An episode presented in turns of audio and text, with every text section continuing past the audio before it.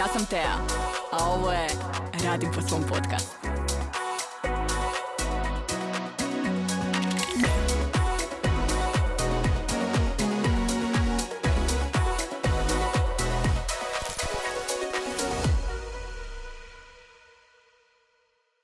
Da danas krećem od nule, što bih napravila drugačije?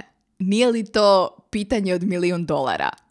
Često radim sa klijentima koji su jako, jako dobri u svom poslu, ali je ova poslovna i prodajna strana biznisa nešto na čemu zapinju. I cilj ove epizode je pojednostaviti i ubrzati te prve korake u izgradnji održivog biznisa i brenda. Na temelju vlastitog iskustva koje sam stekla u proteklih 7 godina poduzetništva, kao iskustva u radu sa više od 800 poduzetnika u različitim nišama, vratila sam se na početak i pitala samu sebe što bih danas napravila drugačije. Konkretno, da imam današnje znanje i iskustvo, ali krećem u potpuno novo područje i gradim novi brand iz nule – tri stvari bih napravila drugačije. S ciljem da brže ostvarim rezultate. Ako je to nešto što i ti želiš u vlastitom biznisu, predlažem da odmah krenemo sa prvom. Prije svega, odmah na početku bih definirala konkretnu nišu. I prije nego što isključite ovu epizodu, zato što je to savjet koji ste čuli previše puta od puno različitih poduzetnika, predlažem da ostanete još malo. I obećajem da o niši još niste slušali na ovaj način. Za početak, ovo dolazi od nekoga tko je svoju nišu tražio gotovo dvije godine. Dakle, gotovo dvije godine sam kreirala sadržaj potpuno besplatno, nadajući se da ću na taj način otkriti koje teme mene najviše zanimaju, te kakve ljude najčešće privlače to je jedan od načina kako možeš pronaći svoju nišu. Dakle, možeš pričati i dijeliti o temama koje te zanimaju, vesele, bude tvoju znati želju i onda pratiti kakve ljude privlačiš s druge strane. No, iako je jedan od načina, na kraju krajeva tako sam i došla do vlastite niše, definitivno nije najbrži način. Kada bih danas pokretala vlastiti biznis i brand od nule, voljela bih do prvih ponuda i plaćenih suradnji doći brže. Voljela bih da ne moram na njih čekati dvije godine. Baš zato bih odmah na početku definirala konkretnu nišu. I prije nego što pričamo o tome kako, na koji način bi ju definirala, ajmo odgovoriti na pitanje zašto. Zašto je to uopće važno? U trenutku kada tek krećeš, ljudi ne znaju za tebe i tvoj brand. I gdje god da komuniciraš, imaš jedan glavni zadatak. A ta je olakšati drugima da te zapamte. Jer ako te zapamte, mogu te preporučiti drugima. Dakle, kada pričam sa bivšim kolegama ili poznanicima ili kreiram prve objave online, želim moći opisati vlastitu uslugu i brand u jednoj jednostavnoj konkretnoj rečenici. Rečenici koja će biti pamtljiva. Jer kada me netko pita čime se bavim, ako ne znam odgovor na to pitanje ili je moj odgovor nejasan i preopćenit, poput pomažem poduzetnicima ili kreiram online edukacije ili moja vlastita rečenica sa samih početaka testiram je li moguće živjeti od onoga što voliš i voljeti ono što radiš, kolike su šanse da netko zapamti taj odgovor. Ako ga ne zapamti, ne može me ni preporučiti drugima i to je automatski propuštena prodajna prilika. S druge strane, rečenica testiram je li moguće živjeti od onoga što voliš i voljeti ono što radiš je rečenica o meni, a ne o potencijalnim klijentima s druge strane moj glavni zadatak kao poduzetnika je opisati vrijednost koju donosim drugima u jednoj jedinoj rečenici. Jer toliko u prosjeku nečije pažnje imam. Dakle, da danas gradim svoj brand od nule i dolazim kao potpuno nepoznata osoba na novo tržište, pokušala bih biti što konkretnija. Jer edukator za roditelje, na primjer, je samo još jedan edukator. No, pouzdani vodič kroz tantrume dvogodišnjaka je edukator koji mi je potreban ako sam roditelj dvogodišnjaka koji ima tantrume. Ima smisla. I sad dolazimo do izazova. Dolazimo do razloga zbog kojeg ja osobno dvije godine nisam mogla sažeti napisati tu rečenicu. Najprije nisam znala što želim i kome se želim obraćati. A kasnije, kada sam otkrila neke teme koje su me zanimale, se nisam htjela obvezati samo na te teme. Jer što ako dugoročno ne želim raditi samo s roditeljima dvogodišnjaka? Što ako dugoročno želim raditi više toga i pokrivati više različitih tema? Ono što danas znam, a nisam znala tada i razlog zbog kojeg snimam današnju epizodu je sljedeći. Danas znam da je puno lakše i proširiti nišu i potpuno promijeniti smjer nego izgraditi profitabilan brand pomažući svima odjednom. Dakle, postoje vrlo jasne komunikacijske strategije uz koje u svakom trenutku možeš proširiti svoj brand, svoju ponudu, svoju nišu bez da zbog toga djeluješ neodlučno, kao da ne znaš kamo ideš. To dokazuje niz klijenata s kojima sam radila i koji su to napravili uspješno. I sama sam promijenila nišu tri puta u proteklih sedam godina i danas znam da je promjena niše i promjena smjera čak prilika da uneseš neku novu svježu energiju u svoj biznis i brand. Prilika da povedeš svoju zajednicu na to putovanje. Iako nije tema današnje epizode, htjela sam ovo spomenuti za sve vas, a znam da vas ima, koji tapkate u mjestu zato što se ne želite obvezati na neku temu ako niste sigurni da ćete se htjeti baviti tom temom i za pet godina.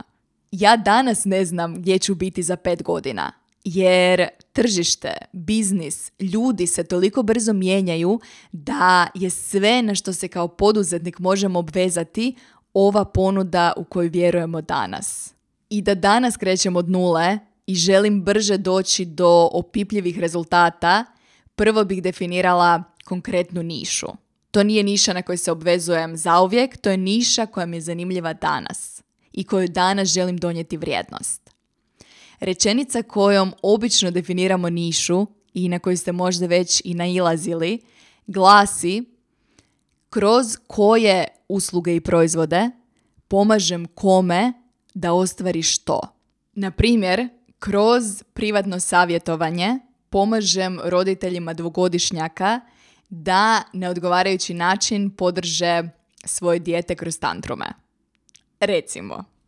Ili možemo se i odmaknuti od stroge forme i reći kreiram vizuale i grafike za male poduzetnike koji se žele istaknuti na društvenim mrežama. Dakle, ta rečenica zahtjeva da znaš što prodaješ, kome to prodaješ i koji je glavni rezultat koji tvoji kupci klijenti priželjkuju. Ako ćemo biti iskreni, ta rečenica zahtjeva određenu dozu jasnoće. I nije ni čudo što toliko poduzetnika zapne upravo na ovom prvom koraku. Umjesto da godinama čekamo odgovore na sva ta pitanja, danas bih radije stavila nešto na papir i onda tu rečenicu mijenjala u hodu. I ako ćete uzeti samo jednu stvar iz današnje epizode, neka to bude ideja o jasnoći koja dolazi iz poduzimanja akcije. Jasnoća dolazi kroz poduzimanje akcije. I ako još nisi, predlažem da danas staneš iza jedne ponude, jedne niše i onda ih po potrebi prilagođavaš u hodu. Za one kojima je možda izazovno odgovoriti na sva tri pitanja iz glavne rečenice, ajmo dodatno pojednostaviti cijelu priču o niši i ciljanoj skupini. To je onaj dio zbog kojeg sam predložila da ne isključite ovu epizodu odmah na samom početku. Dakle, glavna vrijednost definiranja niše je jasnoća, mogućnost da se netko prepozna u tvojoj ponudi i činjenica da će ljudi povezati tvoje ime uz neki pojam. Taj pojam može biti ciljena skupina, odnosno skupina ljudi koji dijele nešto zajedničko. Bilo da su to mali poduzetnici, roditelji dvogodišnjaka, kreativci, koučevi, sportaši, što god tvoja ciljena skupina bila. Na primjer, neki od vas vjerojatno znaju za Esther Perel, koja je psihoterapeut i koja je većinu svoje karijere posvetila proučavanju parova i složene dinamike unutar romantičnih odnosa. No jednako tako, vjerojatno znate i za Brené Brown, koja ima sličnu stručnu pozadinu, no nije se opredijelila za rad sa određenom ciljenom skupinom. Brené jednako radi sa kompanijama kao i sa pojedincima i ono po čemu je prepoznatljiva su teme koje obrađuje. Umjesto da svoje ime i prezime i brand veže za određenu ciljenu skupinu, ona ih je vezala za pojmove kao što su hrabrost, ranjivost i sram. To su pojmovi koje ljudi najčešće vežu upravo za njen rad. Dakle, ako već dugo razmišljaš o svojoj ciljenoj skupini i, i dalje ne znaš kome se obraćaš, pokušaj za početak o tome razmišljati na ovaj način.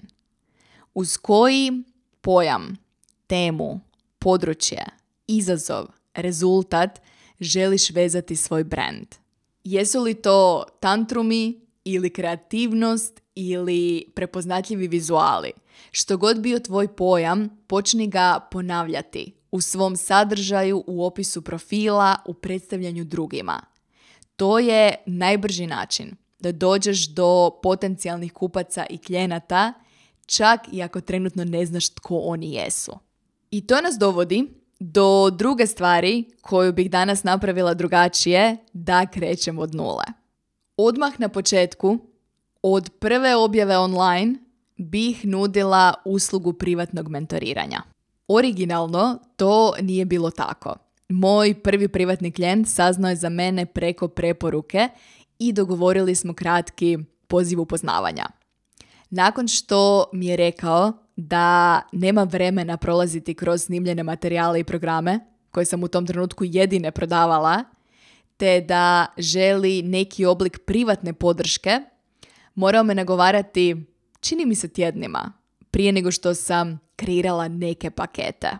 To je bilo zato što sam do tada radila samo sa grupama. Zahvaljujući prethodnim poslovima, održala sam sate i sate grupnih treninga i programa i to je bio format koji je bio u mojoj komfort zoni. Prve plaćene ponude koje sam lancirala nakon što sam dvije godine kreirala sadržaj besplatno, bile su najprije radionice u živo, a nakon toga pasivni online programi. Dakle, bile su potrebne godina ili dvije prije nego što sam ponudila bilo kakvu uslugu jedan na jedan. I da danas krećem od nule, to bih napravila potpuno drugačijim redoslijedom. Dakle, prva usluga koju bih lancirala bilo bi privatno mentoriranje i bilo bi dostupno od samog početka. Dva su razloga za to. Prvi razlog su predvidivi prihodi. Dakle, privatno mentoriranje bih od samog početka nudila jednokratno i u obliku paketa. Bio bi dostupan jednokratan poziv i kraći paketi u trajanju od recimo 3 do 6 tjedana. Zašto? Kada se radi o novom brendu koji još nema desetke testimonijala ili klijenata iza sebe, koji na svojim društvenim mrežama objavljuje od prije nekoliko tjedana ili mjeseci. Mora postojati način da klijenti steknu povjerenje uz minimalni rizik. Kako bih smanjila rizik od ulaganja, uslugu mentoriranja bih učinila kraćom i pristupačnijom nego što je to recimo danas. Dakle, svaki klijent bi mogao dogovoriti jednokratan poziv koji bi imao neku ulaznu cijenu, a nakon toga bi im nudila pakete kao logičan sljedeći korak. I možda bi ih od cijene paketa oduzela ulaganje koje su već napravili u taj inicijalni poziv. Istraživanja pokazuju da kada jednom uložimo u neki brand, skloniji smo nastaviti ulagati. Naravno, ako smo zadovoljni. I kroz dogovaranje paketa pokušala bih popuniti svoje kapacitete unaprijed. U početku bi to bilo nekoliko tjedana unaprijed, kasnije do nekoliko mjeseci unaprijed. Za razliku od radionica uživo, koje sam tada nudila u Zagrebu na određeni datum, privatno mentoriranje mogla bih nuditi od bilo kuda, u tom trenutku iz Madrida, i prodavati ga u bilo kojem trenutku, što bi me između ostalog potaknulo i da treniram svoje prodajne vještine. Drugi razlog zbog kojeg bih prvo nudila privatno mentoriranje je kvaliteta ponuda. Kada tek krećeš, logično je da još uvijek nagađaš što pokreće tvoje ljude i koje potrebe i izazove imaju i što žele. Najbrži način da saznaš točne odgovore na ta ključna pitanja u biznisu je da ih pitaš i da pričaš s njima. Tijekom poziva s tim prvim klijentima zapisivala bih ili čak snimala svaku rečenicu koju izgovaraju. Doslovno svaka ta rečenica i pitanje koje postavljaju je podloga za kvalitetniji sadržaj i kvalitetnije ponude. Kada bi tvoje objave danas bile odgovori na konkretna pitanja stvarnih kupaca i klijenata, obećajem da bi bile i prodajno uspješnije i imale više lajkova, komentara i spremanja. Također, radeći sa različitim klijentima, pratila bih ponavljanja. Koje su sličnosti među njima? Koja slična pitanja postavljaju? Koje slične rezultate priželjkuju? Za koje materijale kažu da su im korisni, što su zbilja primijenili i ostvarili rezultate? Doslovno bih kroz rad s njima testirala što funkcionira i onda razmišljala kako to pretvoriti u webinare, grupne programe i pasivne programe online.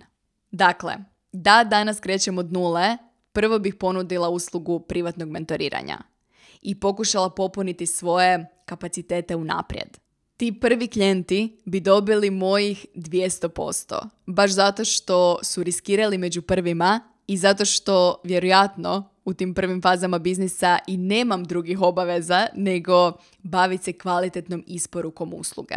I tek kad bih znala da moj pristup, alati, strategije donose rezultate, razmišljala bih o tome kako ih skalirati. I da, to ne znači da nije moguće izgraditi održiv biznis drugačijim redoslijedom lanciranih usluga. Ja sam prva dokaz toga, no kada bih danas kretala od nule, ovo bih napravila drugačije. I to me dovodi do treće stvari koja glasi ranije bih se pojavljivala iz pozicije sigurnosti i autoriteta. Jednu stvar sam odradila kvalitetno od samog početka izgradnje biznisa i brenda, a to je kreiranje sadržaja. Neki od vas znaju da sam u online svijet ušla kroz pisanje bloga. Dakle, obećala sam sama sebi da ću napisati i objaviti 100 blog postova prije nego što odlučim je li poduzetništvo za mene ili nije. Vrlo brzo nakon toga sam pokrenula i Instagram te lancirala newsletter. I od 2016. to je 2017. se dosljedno pojavljujem na tim platformama. U nekom trenutku sam blog zamijenila ovim podcastom, no kreiranje sadržaja je ostalo temelj mog biznisa i brenda. Da danas krećem od nule u potpuno drugoj niši i dalje bih prvo krenula od kreiranja duljih, kvalitetnih komada sadržaja i u njima bih dijelila najbolje od najboljeg. Doslovno sve što znam od nekoj temi. Najbolji način da se istakneš u bilo kojoj niši, posebno kao novi brand i biznis, je da kreiraš kvalitetni sadržaj i daješ više vrijednosti besplatno. Doslovno. I pričala sam o tome u epizodi 109 koliko vrijednosti dati u besplatnom sadržaju, tako da ostavit ćemo link na tu epizodu u opisu ispod ove. Jedina stvar koju bih promijenila je sigurnost s kojom sam se pojavljivala u tom prvom sadržaju.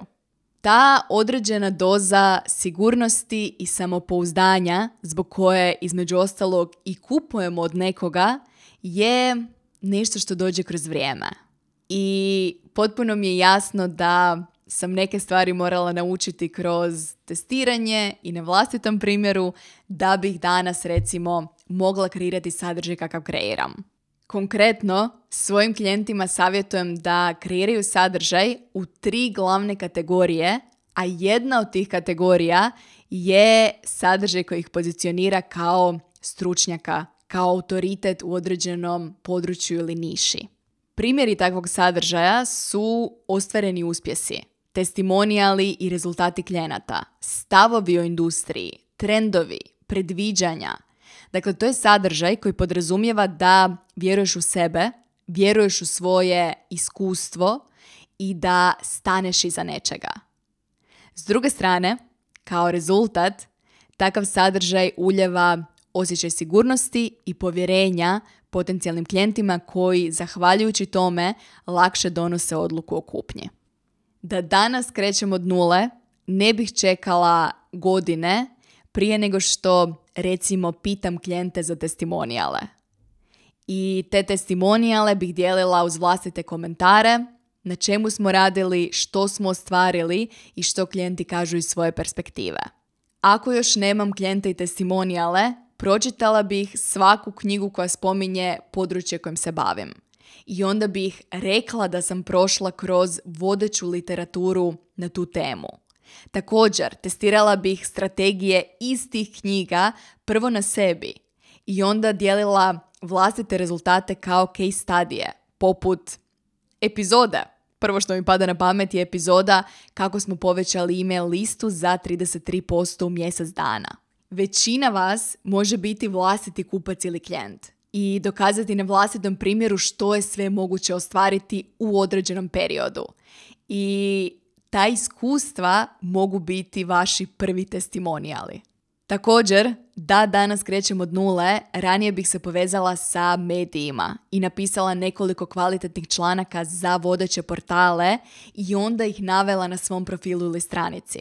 Tu pričamo o psihološkom konceptu posuđenog autoriteta, pri čemu se autoritet nekog portala, medija ili brenda iz industrije preslikava i na tebe kada vas drugi vide zajedno.